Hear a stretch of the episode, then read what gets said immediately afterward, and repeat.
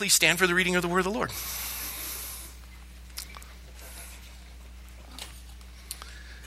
Psalm 2. There are four voices, by the way. The first voice you're going to hear are the nations. The nations are quoted 175 times in the scripture. It means pagan or heathen nations that don't embrace God. They don't recognize God. The fourth or the second voice you'll hear is the voice of God the Father. The third voice you're going to hear is God the Son, and the final voice you're going to hear is God the Holy Spirit. The Trinity is reflected here in this psalm. The apostles uh, accredited the psalm to David, and I'll show you that in Acts chapter 4 in a moment because they actually quote that psalm in Acts chapter 4. Let me begin reading.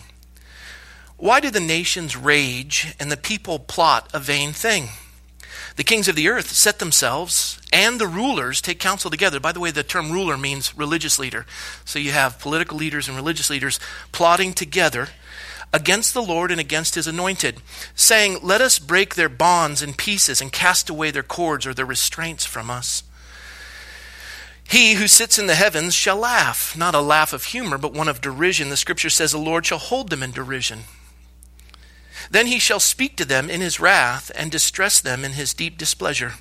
Yet I have set my king on my holy hill of Zion. I will declare the decree the Lord has said to me You are my son. Today I have begotten you. Ask of me, and I will give you the nations for your inheritance and the ends of the earth for your possession.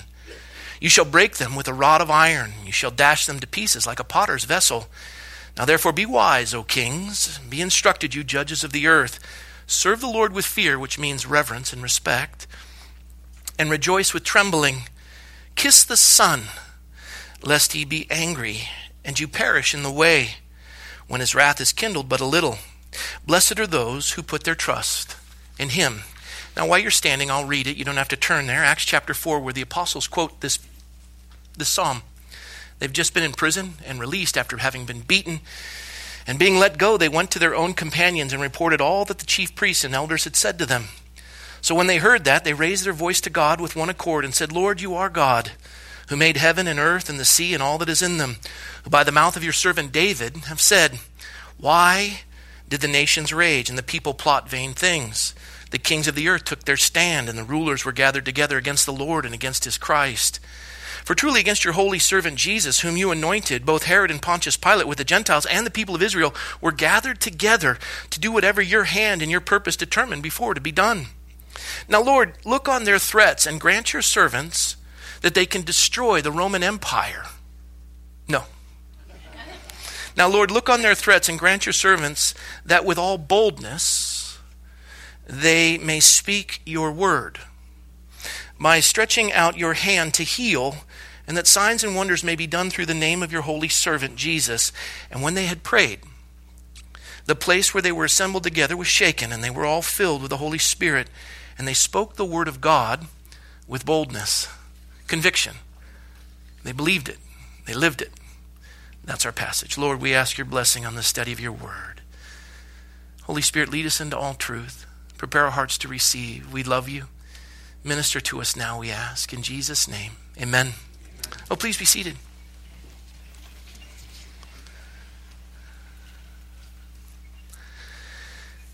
As the passage begins, it says, Why do the nations rage and the people plot a vain thing? Vain, vain means empty, vain means void of substance. Vain means chaff that the wind blows away. It's not truth, it's just empty of promise and empty of purpose and empty of power. It's the thing that you cast away. You remain with the wheat, and then the chaff blows away. It has no purpose. That's vain. And yet they plot these vain things. They endeavor together to establish these vain things, these empty things. It talks about the scriptures where, you know, we, we use this term heavy in the Old olden days, in the 70s, I think it was, 60s. Man, that's heavy. That means it had weight, it had substance, it was something you could stand upon. And, and, and with that weight and that substance, to stand upon it meant that it wasn't void of, of substance. And yet, the scriptures declare that what these people are doing is vain and empty. You see, there's truth. Whether you embrace it or not, there are absolutes. And you can say, I don't believe in absolutes. And I've said this often. Do you believe that absolutely? Even the logic of that contradicts you. You, you, you can't argue that. You have no argument. You can argue over, over a, a child in the womb being a baby. I don't even have to use scripture. Embryologists, settled science declares that that's a human being. The egg and the, and the sperm meet and creates a zygote and has a DNA, and it is a human being. It's an embryo. Now, you declare it not to be a viable human being, and you, your argument is the size and the level of development the environment and the degree of dependency.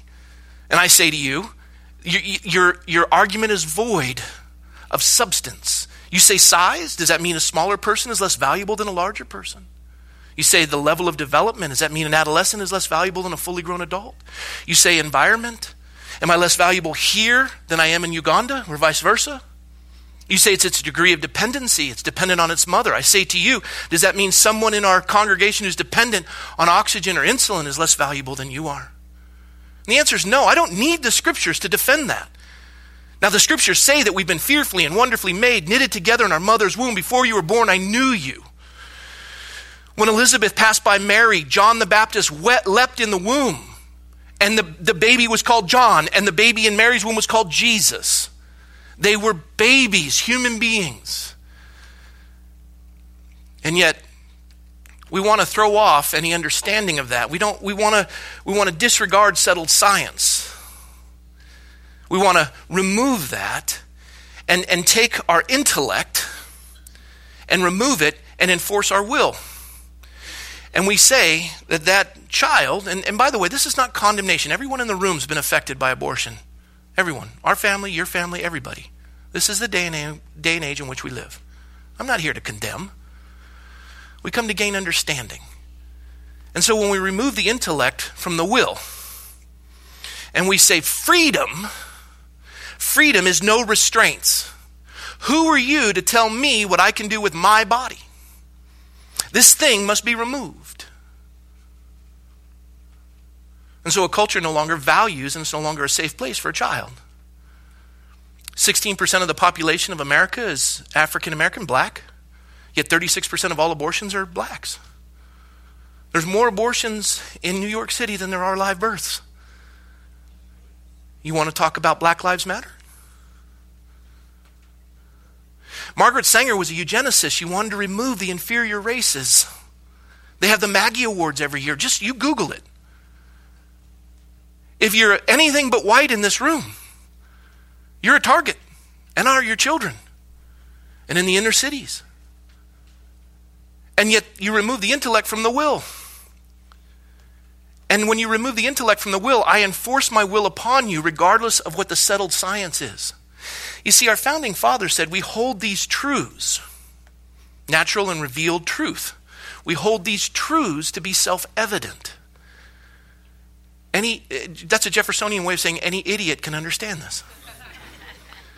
that all men are created equal, endowed by their Creator with certain inalienable rights, among those being life, liberty, and the pursuit of virtue or happiness. And for this purpose, governments were instituted among men for the protection of those inalienable rights. And yet we remove, and, and a circuit court judge in California declares the Pledge of Allegiance to be unconstitutional because it says one nation under God. Our founding fathers gave us uh, a, a, a republic, a representative republic. And they, they said in this constitutional republic, they began with the words, We the people, which means the power is vested in us, accountable to God, we the people. And then we give on loan power to our representatives. And the very first thing they did, realizing we giving power on loan, they're going to want to take it all. And so they gave us the Bill of Rights in the First Amendment, which says we have the freedom of the press and the freedom of religion and the freedom of speech and the freedom to peaceably assemble for a right of redress of grievances against the government. What they were saying is, we need you to protect us from our representatives, the, pul- the press and the pulpit, to hold them accountable to truth. Well, the press is owned and the pulpits are silent. And this is not a place that people feel this should be discussed. Well, if not here, then where? And as we look at this, our representatives understood that these were inalienable rights endowed by our Creator. These truths are self evident, natural, and revealed law. Now, law. Law is restraint by nature 55 miles an hour, 65 miles an hour. You go over it, you get a ticket. I didn't see the sign. It doesn't matter. You may have broken the law on your way here. That's a restraint. You're not allowed to go faster than 65. You do, you get a ticket. There's a penalty. Well, who are you to tell me what I can do with my car? Who are you to tell me what I can do with my body? Law is restraint. Liberalism or progressivism is this idea that we want liberty without restraint. We want to be liberated from restraint. We think that liberty is the freedom from restraint. Yet the scriptures declare that true liberty and freedom comes with restraint. Now, this is baffling in our day and age of progressive relative moralism. Love wins. You know, that's a brilliant argument that is, has transformed our culture, that was once uh, Christian in its mindset, and now you hold this idea that, that homosexual marriage is against God's law. You hold that abortion is against God's law, and you are labeled a bigot or a racist. Love wins, bigot. And as I think of these things, they, they were brilliant in the way, and, and it was it was it was directed this way. They knew how to play us. The people of the nations and the people plot a vain thing. The kings and the, of the earth set themselves, and the rulers, the religious leaders, take counsel together against the Lord and his anointed, saying, We're going to break their bonds, their restraints, and cast those cords away from us. Who are you to tell me what I can do? This is my freedom. And so the idea of law has changed. It's not the wise restraints that make men free anymore. Freedom to the world and your education process is most of you in the X and Y generation, the millennials, have all been educated in evolution. You don't believe that God created. Maybe you do, but you weren't educated in such. That had to step away from your public school education. And, and the idea that I'm accountable to a created uh, to a creator, and I'm a created being accountable to a creator, frustrates us. And that that creator would establish us with moral and revealed truths. Revealed law. Natural law. It doesn't matter if you're an atheist. That's gravity. That is an established law of nature. And you can say with the force of your will in the absence of your intellect that it doesn't exist and you run off a cliff, you die. But with the absolute will, you remove, you, you take the call. No, you, you, you remove the intellect. And, and you say, you say, I don't need you to tell me what is right and wrong. I don't want your restraints. And so we come to a place of moral relativism. And then licentiousness invades our culture, and liberty ends. You say, liberty ends? Yes, it ends. We have more laws on the books today to govern men, and it doesn't work. They can take away your guns. And you think about that. Guns don't kill, people do. If guns killed, how do people get out of a gun show alive? Do we remove all vans because of, of the destruction that happened in Nice, France, with the ISIS terrorists who mowed all those people down in a van? Do we remove machetes or knives? Now, granted, there are many things we can do that are feasible and wise. But you, you, can't, you can't create law to change the heart. And these laws ultimately, if you want freedom from restraint, you're going down a road of anarchy. The people that protested in Orlando were protesting us. They weren't down at the mosque. They weren't in the 1040 window of, of the Islamic world where they're throwing homosexuals off of balconies. We're an easy target. We're people of peace. And it's easy to pick on us. And it's easy for us to back off and change and change the word of God to acquiesce to their demands. But brave is the man or the woman who stands upon these revealed truths. And to understand that the law is not the absence of restraint. That's not freedom.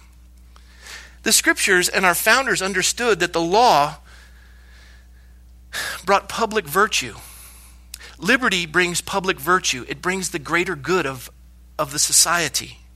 Virtue, morality, and liberty are a triangle that work together. Without virtue, truth, there's no morality. Without morality, there's no liberty. You see, it used to be that when we were accountable to God, you had more freedoms. This nation that represents 3% of the earth's population is responsible for more of the greatest achievements and the, the accumulation of wealth than any nation on the face of the earth because we had the greatest amount of freedom and liberty. I remember. Used to be able to walk onto an airplane. I had a buck knife with me. I remember bringing a 22 rifle to school. I remember playing with lawn darts, riding mini bikes. Now you can't get on a bicycle without a helmet. And every law is created to restrain in some capacity. And some are good laws, some are bad. But the idea is our nation is losing its liberty. You can't go into an agreement with a handshake. The amount of laws that our, our, our legislature puts out trying to, to somehow bring morality to a society that wants to throw off restraints. And ultimately, those laws will remove someone else's rights. And here we have Senator Clinton, who says you have religious liberty as long as it doesn't invade the human rights that are established by the world court. Well, if God establishes these inalienable rights and man overrides them, then who makes the laws in the absence of God? Those in power. And so you're shut down. The world looks at law that the will stands above what the intellect knows to be true. A man and a man are not what God designed. The sexual act between a man and a man is medically unhealthy. Some of you struggle over this. You can do your own research. The idea of a child in the womb. And you remove this intellect to embrace your will, that your will would stand above your intellect, and you remove the idea of these truths. You want to be free from natural and revealed truth. And to be free from natural and revealed truth means you need to be free from God. And so the nations will counsel together with the rulers and the kings of the earth to break off these restraints. Who are you to tell me what I can do with my life? And God sits in heaven and he laughs. You won't win.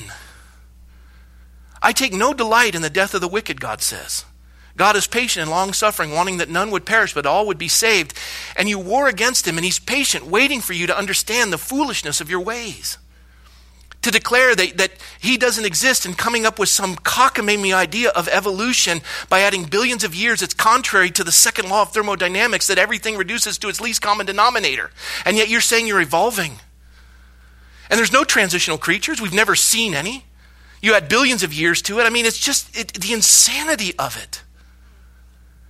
Just to remove a creator, to remove design, and the heavens themselves, and the delicateness of the balance in which we, we rest 5% closer to the sun, we burn to death, 5% further away, we freeze to death. An asteroid can hit us and we're obliterated. And they're passing through space rapidly. And we've got this idea to shoot them with nuclear missiles, yet many have passed, we didn't even know they went by.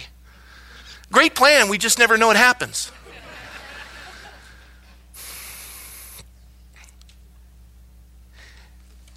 You want to be freed from natural and revealed truth, which means you want to be freed from God. You want to throw off those restraints. And that's where we are today. This passage speaks to our day and age. But true freedom is the fruit of excellence. A person becomes freer as they choose virtue in life, goodness. You'll know the truth, and the truth will set you free. Jesus said, I am the way, I am the truth, I am the life. No man comes to the Father but by me. That's exclusive. I and no other. It, it frustrates. He says, I'm the only way, the only truth, the only life. And to make this declaration and to stand upon it with a word that has lasted for thousands of years, it is the attempt to destroy it, and people have gone for, for millennia to try to destroy it.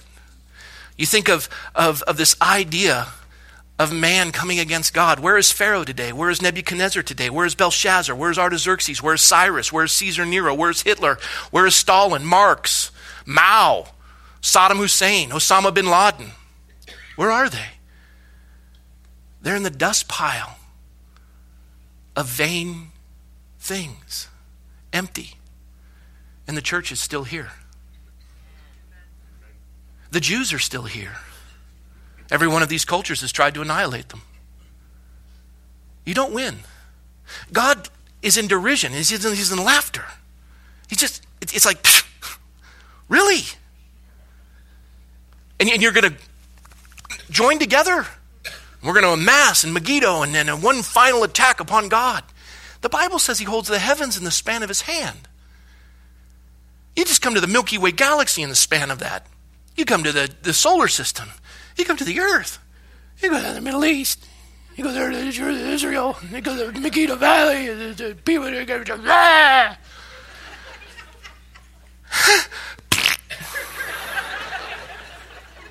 you want to just really you, you, you really and he he's in heaven and he thinks of this you you, de- you deny a God who has come to save you and to give you life and life more abundant. He sends witnesses to, to every wayward dictator and leader. To the Pharaoh, he sent Joseph. He sent Moses. To, to, to Saul, when he was wayward, he sent Samuel. To, to David, when he was wayward, he sent Nathan. To Nebuchadnezzar, he sent Daniel. To rulers ever since Winston Churchill, he sent Billy Graham. I remember we hosted a Billy Graham crusade in San Jose, one of the last that he did. I remember the director of that said to us as he was talking, he said, You know, one of the amazing things ever since Winston Churchill, when, when Billy Graham is alone with these world leaders, they always seem to ask him about Jesus' second coming. You know why? Because they sit upon the leadership of the world and they realize how frail it is. They know this is wrapping up. And each one is wondering, and yet, these four voices the first is, is the world raging against God. And God looks and says, No. They want to throw off the restraints. A person, as I said earlier, becomes freer as they choose virtue in life. And freedom is not, listen, freedom is not indifference to the good or rebellion to God. Freedom is embracing good and embracing God. You say, well, how do I obtain freedom by embracing God's restraints. What happens is, in the moral life, you realize that in me, that is in my flesh, dwells no good thing. You say, God, help me. He comes into your life and he makes you a new creature in Christ. And that which God has begun, he's faithful to complete. And all of a sudden, your mind changes towards the things of the world, and you embrace these natural and revealed truths. You embrace His Word, which is true. And you start to understand the order that God has designed, and you live according to that. And God changes you. He takes a man like me, who was the most vile, and, and still without the Lord I am. And He makes me a husband of 26 years and a father of five. My children love me. I know me before the Lord. That, that would have never have happened. Who wants the restraints of family? These kids are expensive. Do you realize how many vacations my wife and I could have gone on without these children? And, and why a wife? Really, why a wife? Honey, it's.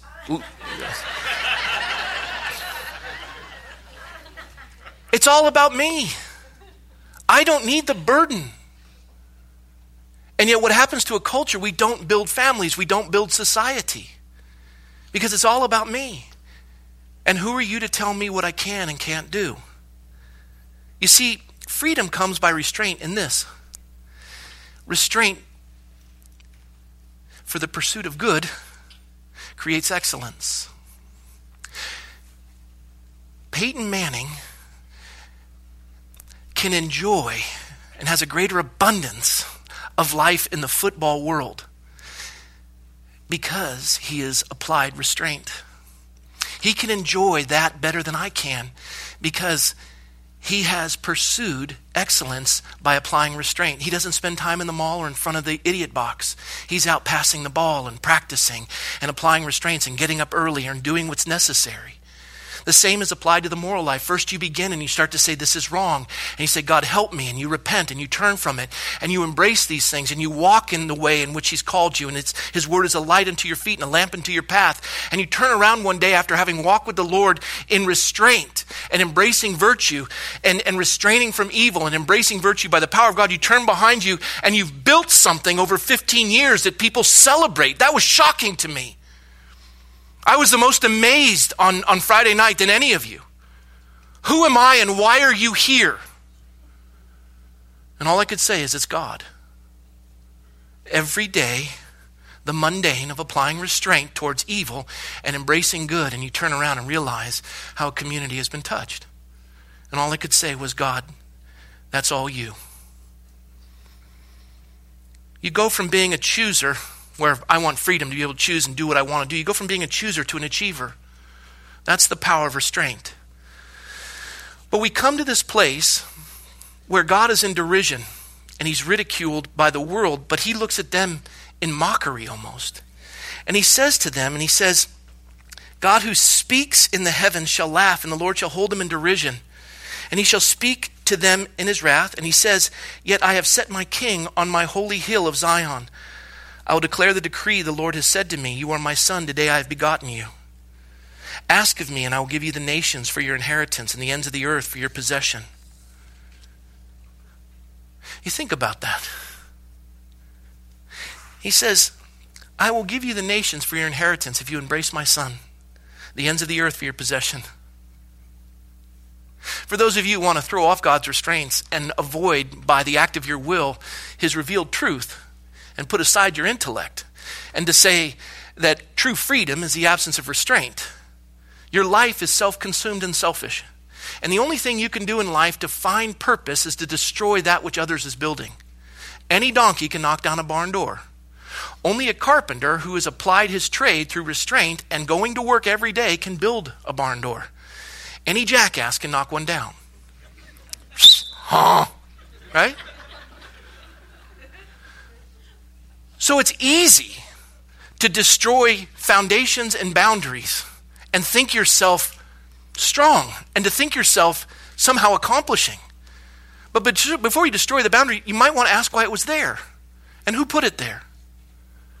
And as SB 1146 almost passed the legislature, and these Christian colleges would have been shut down, we did dodge a bullet. We did dodge a bullet, but it'll come back. It'll come back. This election, trust me, it will come back. The nations are raging. There's a different application of the law. Jesus, as he says, On my holy hill I have set my king. I will declare the decree. The Lord has said to me, You are my son. Today I have begotten you. Jesus, as the Father says, is the way, the truth, and the life. He is my son. And there's no other name under heaven by which you must be saved. Acts 4. That's where the apostles had quoted earlier this passage of Scripture. There's no other name under heaven by which you must be saved. John 14 is where we saw Jesus saying, I am the way, the truth, and the life. There's no other way. He is the lawgiver, He's the standard, He is the fulfillment of the law. And the Holy Spirit gives explanation as to how this works. And He says, Ask of me, and I'll give you the nations as your inheritance, and the ends of the earth as your possession. The Bible says that a righteous man leaves an inheritance to his children's children. It says that in Proverbs. Now, you throw off the scriptures, and you, there's no desire for grandkids or kids. They're expensive. You're living for yourself. Thank God your parents didn't. Think about that. Well, I'm just waiting for them to die, and then I'm going to take their money and travel the world. Have fun. Get it all in because it's appointed once for man to die, then judgment. You'll stand before the God that you declare doesn't exist as you've removed your intellect and embraced your will. And your will is all about you. And yet, for those of us who have applied restraint to evil and embraced good for the sake of excellence, You know what God has given us? An inheritance. Why in the world would I endeavor in politics as a conservative in California? That's insane. I'll tell you why. I'm looking at my grandson, Oliver, and the grandchildren to come and saying, What must I do in restraining myself to prepare an inheritance for their generation? What does Thousand Oaks have to look like that they can have viable employment, be able to worship their God, and raise their children? Then I must engage. I must. It's not easy. Between now and, and the election in November, we will travel every single week to another state. I will be back for Sundays. I will be at the council meetings on Tuesdays, and I will be in some state in, in, in the union doing an uh, American Renewal Project. Why? Because I'm concerned for my grandchildren. That's restraint towards evil to embrace excellence for their future. But if it's just about you, put away your intellect and forget about the future. Why bother? Eat, drink, and be merry, for tomorrow you die.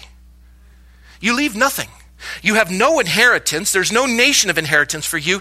All of these nations that raged against God are gone. The church is still here. You rage all you want, you will lose. And God says the ends of the earth are your possession. And God says, You will break them with a rod of iron, you shall dash them to pieces like a potter's vessel. The Jews are still here. And every nation that's tried to destroy them is gone. Hamas and ISIS will soon be removed. Not by me, not by our nation. Maybe, I don't know, but by the will of God. And God says, Now therefore, understanding all of this, the sovereign hand of God, the restraints that make men free, the wise restraints that make men free. Understanding this, that there is a God, we're accountable to Him, we apply restraint to evil and embrace good so that we are achievers, not just choosers. And we watch as we build instead of destroy. God says, Now therefore be wise, O kings. Be wise, O kings. Be instructed, you judges of the earth. Serve the Lord with fear, respect, and rejoice with trembling knowing that you will die and give an accounting of your life and stand before him of the people you were entrusted to care for as you pursued virtue and goodness in the community in which you've been placed. And kiss the Son, lest he be angry. That means you have to have a, a relationship with the living God, Jesus Christ. He is your Savior. That's intimacy. You must be face to face. A kiss is intimate. And if you kiss the Son, he won't be angry with you, but if you don't, you perish in the way. You will face God in your own supposed righteousness. We say, I don't believe in sin. Does that mean there's no right or wrong? Sin is missing the mark. All have sinned and fallen short of the glory of God. There's none perfect, no, not one. But you just move the standard. I can be whatever I want. It's moral relativism. No. No, there's absolutes. We're governed by them. You can throw off your intellect and embrace your will and say it doesn't exist, and love wins. Bigot. Let me share with you the idea of love wins. This is, this is an article. I, I, it, it, you can pull it up. New Mexico. We ended up kissing and led to other things. Mother 36, son 19, who fell in love when they met last year after she gave him up for adoption as a baby say they'll go to jail to defend their relationship. Monica Mars, 36, and her son Caleb Peterson, 19, of Clovis, New Mexico, face up to 18 months in prison if found guilty of incest. The couple said that they are willing to risk everything to be together. They've decided to go to public with their affair in a bid to raise awareness of genetic sexual attraction, GSA relationships. Mars, a mother of nine, gave birth to Peterson when she was 16 years old, and he was adopted shortly thereafter. They were reunited for the first time last year after reconnecting over Facebook. The couple who lived separately in Clovis, New Mexico, developed feelings for each other, and the relationship became sexual a few weeks later. But they are banned from having any contact with each other by the courts, and this will probably reach the Supreme Court, and they will probably win because love wins, bigot. Who are you to tell me what I can do and can't do? Love wins. And the brilliance of this in the LGBTQ community, the brilliance of it, so smart. Focus groups, long interviews, trial messaging prove that the journey story showing how someone's opinion changed resonated with conflicted voters. The best messengers, straight parents and grandparents of gay people who had long, happy marriages, wanted something like the same for their LGBTQ kids and grandkids. It was an aha moment, they said. The movement went back to the drawing board and the other funders made sure resources were available for in depth research and focus groups and ad testing. And hundreds of thousands of dollars later, the movement had an aha moment. The research showed the key message had to change from rights and benefits to love and commitment. Love wins. And all you need is stories because we don't have to hit the intellect, just the heart. And now, how far does it go? We say, well, it wouldn't go this far. Well, it is. Do we give this family, this mother and her son, the right to have an incestual relationship in our culture? genetically speaking, you, you can do the math, but you can throw away the intellect and embrace the will. I want what I want, and you can't stop me. Forgive me for my glasses. This is the first time in my life this, the font is like three point.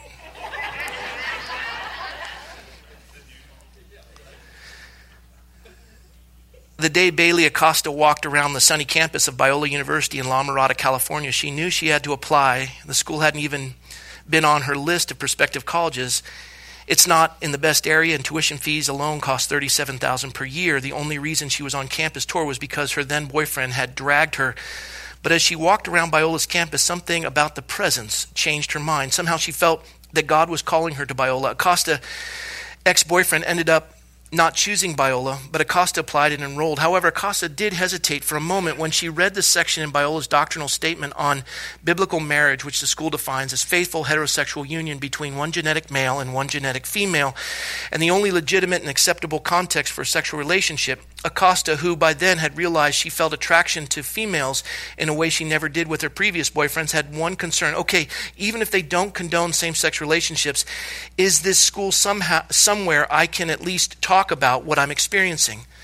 Now, a senior majoring in psychology, Acosta talked about her experiences on stage in Bible studies with staff and faculty during her second semester.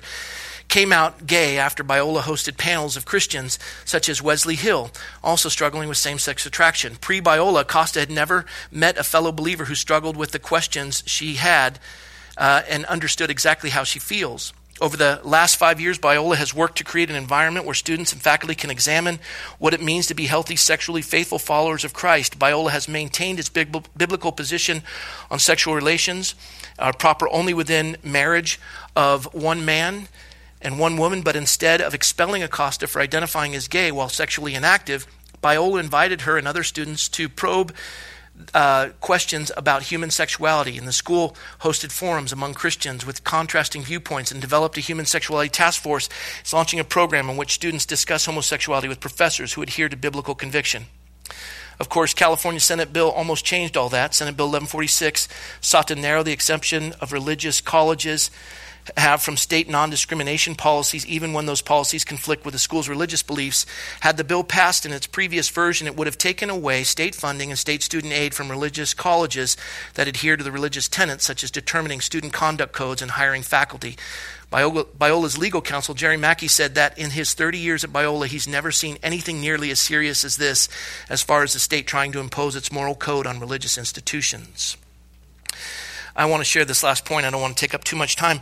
One uh, point religious colleges have tried to make clear to California legislators is broader effects the unmodified SB 1146 would have had on the entire operation and nature of the school.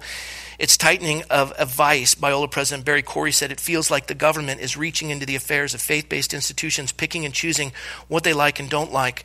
But to say this part is okay and that part isn't okay, that's just not how we roll. We are fundamentally and profoundly religious. And it goes on to talk about Acosta, how she says herself that she would have never have understood God's perspective had she not had the freedom to attend a university that taught that. And it so profoundly touched her that she wants to be a psychologist and give back to the school that changed her life. But that's the intellect. Love wins, bigot. We must kiss the Son lest he be angry and we perish in the way. When his wrath is kindled but a little, blessed are those who put their trust in him. I close with this. I, I don't have time to show the video, but I, I close with this.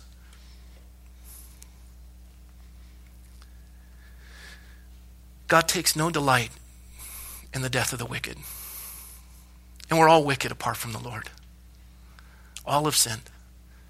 My sin isn't any worse than yours, and it isn't any greater than yours.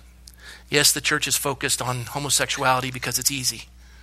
We don't talk about fornication as much as we talk about homosexuality. We don't talk about adultery as much as we talk about homosexuality. Yes, we have, we have failed in many components of that. But it doesn't stop the fact that God has applied restraints towards evil that we would embrace good. I am naturally inclined, I am naturally inclined to not be faithful. That's my, that, that's my nature. I have applied restraints. And now God has blessed me for 26 years, five children, and a family that has blessed you, I pray. And that's because of Jesus. He changed my life. He's come that you might have life and life more abundant, achievement of excellence. He wants to give that to you that you have an inheritance to give to those that you don't even know are coming down the line. But you can throw that off and just embrace your will. And you can destroy and be a donkey or you can be a child of the living God. He says, Come to me, all you are burdened and heavy laden, I'll give you rest. It's hard to keep those plates spinning. God wants to set you free. Listen, He catches his fish before He cleans them. Don't worry about your life, He'll fix that. He did that piece by piece. And He's in no hurry, He's patient. And He's loving. He's gracious. And He's merciful. And the Bible says if you believe in your heart and you confess with your tongue that Jesus is the way, the truth, and the life, you will be saved. There's no other name under heaven by which you must be saved.